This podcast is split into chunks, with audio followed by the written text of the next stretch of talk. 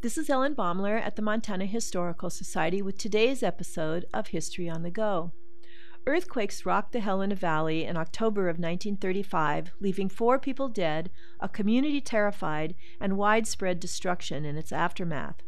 There was significant damage in the 6th Ward, especially at the National Biscuit Company, the Northern Pacific Depot, and along Railroad and Helena avenues.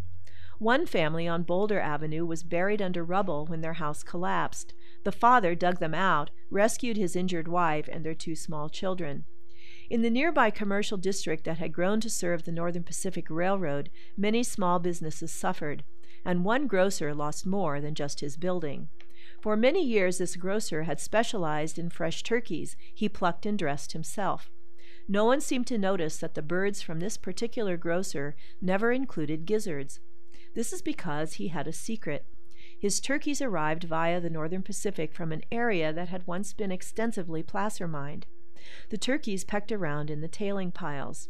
When he butchered the turkeys, he found that the stones collected in their gizzards were sometimes not just pebbles, but gold nuggets.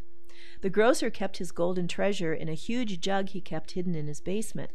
Over the years, his stash of nuggets had grown so that the jug was almost full. When the earthquake struck, his building collapsed in on itself, forever burying the jug full of golden nuggets. Neighbor kids talked about the Sixth Ward's buried treasure for years, and it became legendary. That jug full of treasure remains buried somewhere in the commercial district to this day. This is Ellen Baumler at the Montana Historical Society. Visit us, become a member, and show your love for Montana's heritage.